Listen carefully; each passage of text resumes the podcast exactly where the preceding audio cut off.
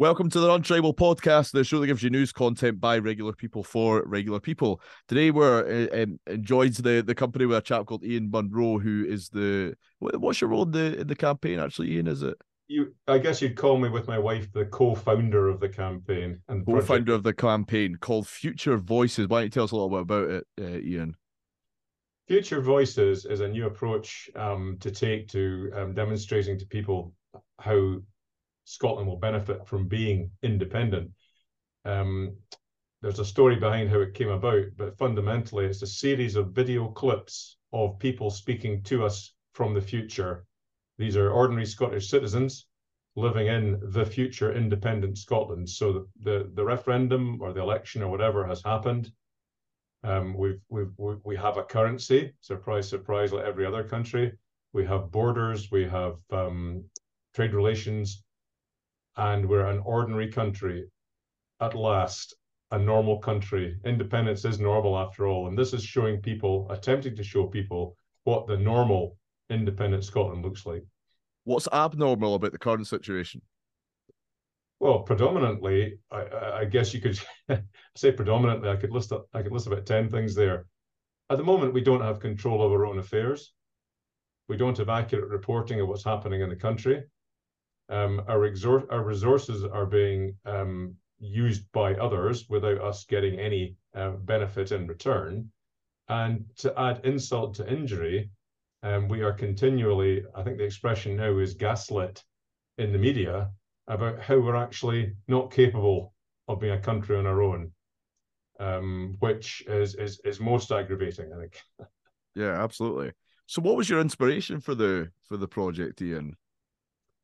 My wife Joyce and I, um, round about the end of last year, just felt, do you know what? Well, two things really.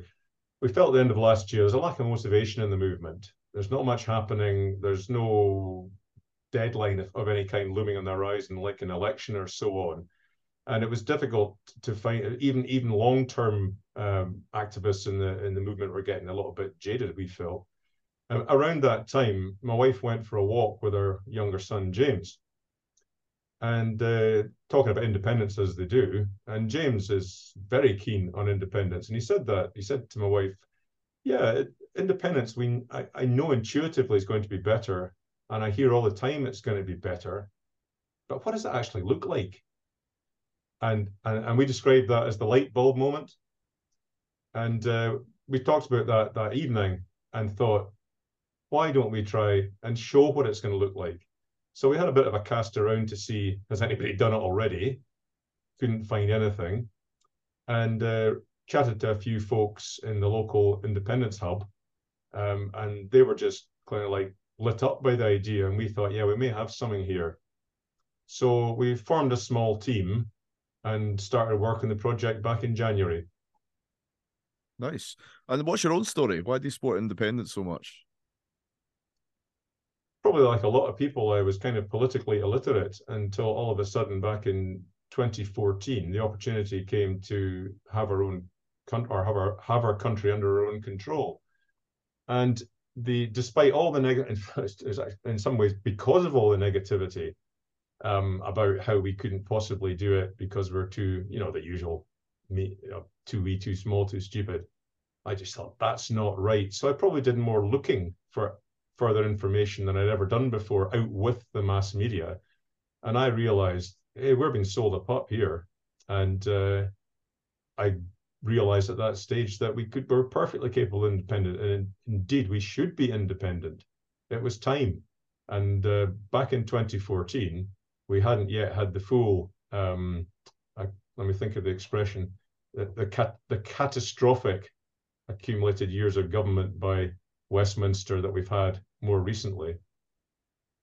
Uh, one thing that I picked up on when watching the videos, and for anyone listening, you can find the videos uh, on YouTube uh, predominantly. Is there any other channels that you have the videos on, Ian?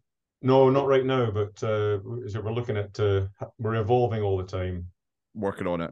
Um, one thing I've, the, the immediate feeling that I got, Ian, uh, and my listeners will know that, that I I voted for independence back in 2014 was that a lot of the messages within the videos kind of recaptured what the the independence movement was about back then. You know, this this idea of of democracy, and it it was it was a hopeful message. You could you could you could see big change in Scotland. You know, a, a compassionate politics for your fellow Scot, less about power and more about people.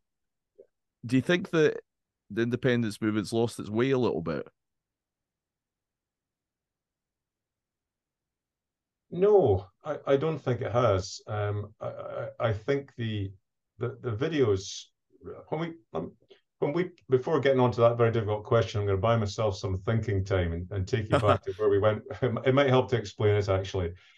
The when we got together as a small team um, back in back at the start of the year to put the to a, attack this whole project, we we decided that the first thing we needed to do was agree a set of principles because it's just a huge thing we were looking at. Um, we got as far as deciding, yes, we definitely want video clips, but we decided they had to be non-party political because every pro-independence party should support the kind of Scotland we wanted to show.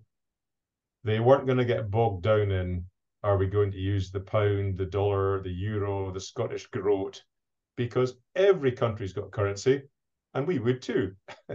so it's not glossing it over. It's just stating that from from my point of view, bleeding obvious. But one one of them was that uh, that actually evolves the principle as we went was that we should stick to good old Scottish values and recognise that Scotland's a different country to the country that's governing us at the moment in terms of what it values.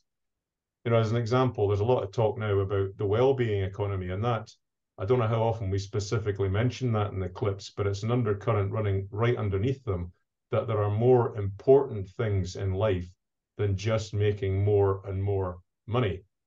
The health of the population, the, the, the happiness of the population, and the opportunities available to all are, are all part of what is important to Scots in general, we think, perhaps a wee bit more so than in every other part of the UK. Mm. And I think you in a way answer my question because these aren't a lot of things that we're talking about uh, in in modern day politics in Scotland and the associations that people have with the SNP aren't necessarily if the SNP the sort of main organization yeah. promoting the independence movement uh, when people associate with and, and, and, by the way the, the two are very much duly associated associated for a lot of people when people think of the SNP they're not thinking about these core values that they maybe thought about 10 years ago they're thinking of very controversial stuff like I don't know. A lot of people are fractured over the the idea of what gender is and how we should legislate it. People are fractured over, you know, the the, the potential of, of, of secrecy and, and cover up uh, uh, culture that's within the SNP. Whether mm. that's true or not is obviously up for yeah. interpretation with the information that we're fed. So people aren't thinking about the very positive messages that you're talking about just there. Is that why you felt like the intervention of Future Voices was necessary?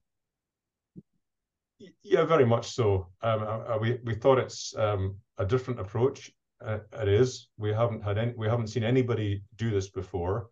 We've seen uh, short movies made of what life's like in other countries.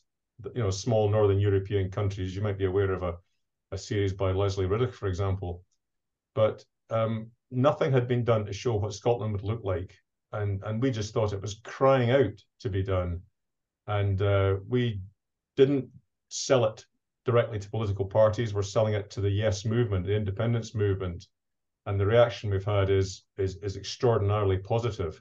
Now, we're not trying to speak just within the bubble. We have plans to go outside the bubble as well as effective as, as we possibly can. And they're, you know, they're in progress at the moment. But yeah, the message of hope, and and again, going back to our principles, one of our principles was quite simply, you can't put anything in there that's fantasy, because instantly you lose credibility. So everything that's in our clips is intended to be, and you know, it's hard to get these things done perfectly, is intended to be realistic. In other words, it's on the way here in Scotland already, or it's something that's commonplace in, in other small countries of our size. So I'd like to think there's very few things within these videos that people could criticize as being ridiculous and ruining the credibility of the, the story we're telling. This is Scotland, as it definitely can be. Well, let's go to the videos. Let's go to the content. You speak. I think there's a clip on what Scottish democracy would look like. There's a clip about what Scottish communities would look like, and there's a clip about what Scottish prosperity would look like. Um, we'll start with the in, in reverse order. You, you said you, you you didn't want to talk about sort of fantasy ideas. You know, I'm assuming you put a lot of thinking and, and work into what you know what we're envisaging when we see an independent Scotland, and you're not just you know it's it's not just sound bites; it's very real projections. Uh, however, that I picked up on a couple of things that might that could be called into question. The the video on prosperity opens with the line, "I never thought I'd be ha- uh, be unhappy to pay more tax." Is that a realistic vision? Do you think that uh, you know pe- people, you know, are Scottish people really like our Nordic neighbours in a we'd be happy to pay more tax, or do you think the the short term real troubles that people have would probably override that that sort of vision, if you like? Do you know what? Uh, Innes, I'm really glad you picked up on our hook. let me let me let me take you back to um, when we started the group because I think this is going to go a long way to answering um, the, the, the, what, what you want to know in these three clips or all of them actually. Sure. So we didn't just sit down in a room with five or six of us and think, right, what's future Scotland look like? Because stopped us to say.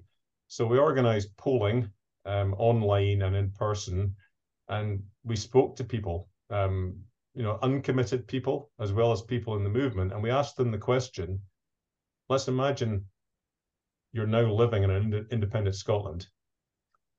What's life look like to you? And we put together, we must have ended up, we, we also did a little bit of research because there's been some written work done in this. There's been a, a tremendous book called Sorted, written by Common Weal, and Imagine a Country by Val McDermid. Are, they, they, they were both good sources of you know the, the big picture of what Scotland might look like. So we took a few points out of those. Uh, we ended up with something like well over 400 responses to what future Scotland would look like. And there was a hell of an amount of commonality between them and links between them. And um, you know, basically people looking for a fairer society, a society where everybody paid their share, a society with um, care for people at a much higher level than it, it seems to be in the current Westminster model. And we actually had difficulty because the, the, the when we, we had these 400 ideas, we talked about them, we distilled them down into 12 big themes, and eventually seven big themes. So within the theme of democracy, you know, we're we're trying to cover in uh, two minutes a huge amount of um, material we had to actually cram in there. And we had quite a bit of uh, discussion at times over, well, which is best placed in democracy, which is best placed in community, which is best placed in in in, in the health and happiness one. And that, that's why people have commented that they can see threads running through all seven of the clips. And well, there are because they all come from the same source material. So we didn't we didn't start with right. What what headings will we use? We started with this. Um, let's call it a big pile of input material, and the themes really drove themselves. That these are the things that people cared about.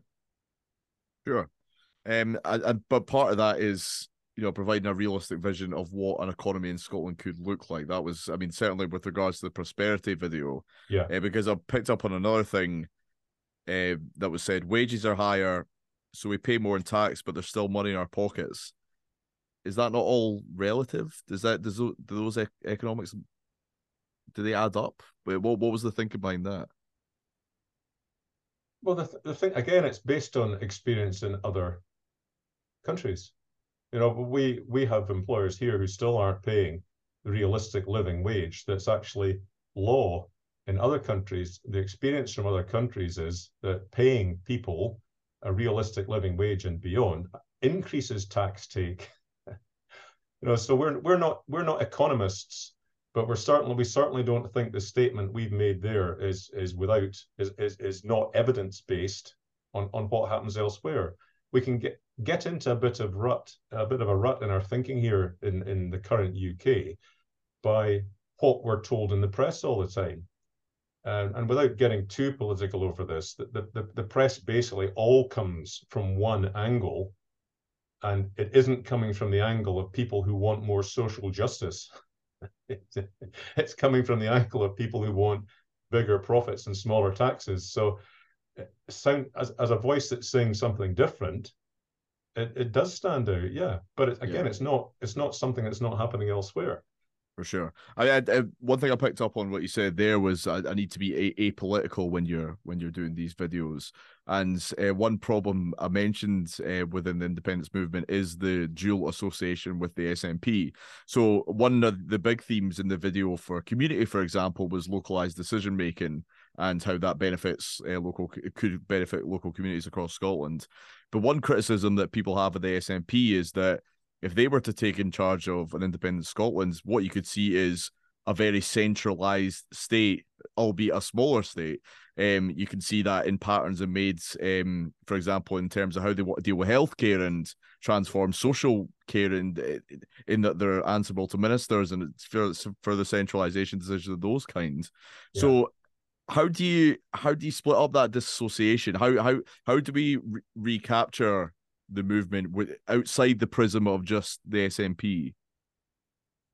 Well, I think what we were seeking to do was not uh, put a model out there to try and necessarily influence particular parties in particular directions. Obviously, the SNP are the mechanism for getting independence politically. They are the let's call it let's call it the political wing, the the principal the principal component of the political wing of the independence movement we're not what we're trying to do is put into the, the head of the citizens of Scotland what that could look like. Now, without being glib, we know that politicians will respond to what the market wants. You know, and, and that's maybe a, a, a glib romantic view.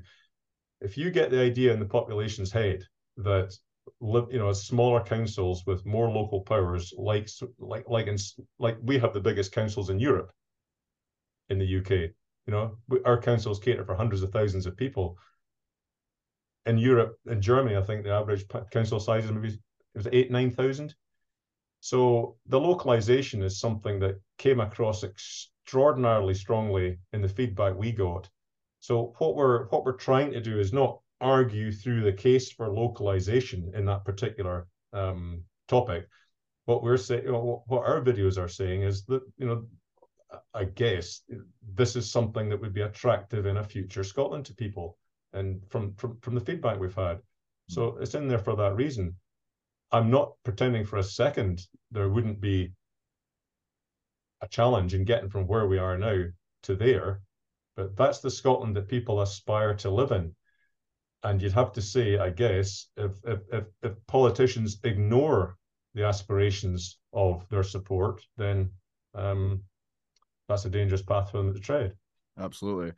What I think uh, the you know two strong themes that were in the videos certainly I think were the strongest arguments around the time of independence were uh, the democracy argument, the, the fact that our governing body will be more accountable and representative of the views of the people. I think you know that very notion is is indisputable uh, in a way. Further centralization of uh, an institution that's further away from us, uh, encompassing people that don't share the same political views towards us. I think that's an undeniable notion. I think that's that's one argument that was very strong pre twenty fourteen, and another one um, is is the, the the will for Scotland to be a small uh, independent nation in, in Europe.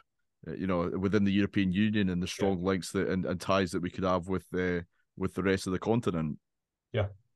I, am wondering your opinion because obviously you have plans to reach out outside the bubble, uh, as you put it, um, uh, the bubble being the independence movement. Yeah. Because these these arguments, although strong, have only got got an independence movement so far. You know, we had 45 percent in in 2014, and that you know that's raised to around 50 50 what else do you think is needed to, to get over the line for independence? Well, you know, within the within the not too distant past, the support was measured up, getting very close to the sixty percent. That seems to be some kind of magical trigger. I think during the COVID epidemic, it, it was high, up in the high fifties, So we're not very far away. And what polls are showing is that where the SNP support fluctuates up and down considerably, support for independence never drops below 50-50. So it's it's you know you you spoke earlier about the dangers of or the the the the conflation of the SNP with independence, and I I don't necessarily see that. Uh, uh, and I mean again, I'm not politically involved with any party. I'm heavily involved in the independence movement, and from feedback from organizations in the independence movement with, with a lot of credibility, it's comforting to hear that the current SNP administration is taking on board all the messages about well-being economy, returning to Europe, and so on and so forth. That that, as I said to you earlier, the this is what the public wants to hear. This is the Scotland that people want. So the fact that the SNP are coming round on the side of what the Yes movement are talking about, the broader Yes movement, has got to be encouraging. And if the messages start coming out more strongly, people will hear those.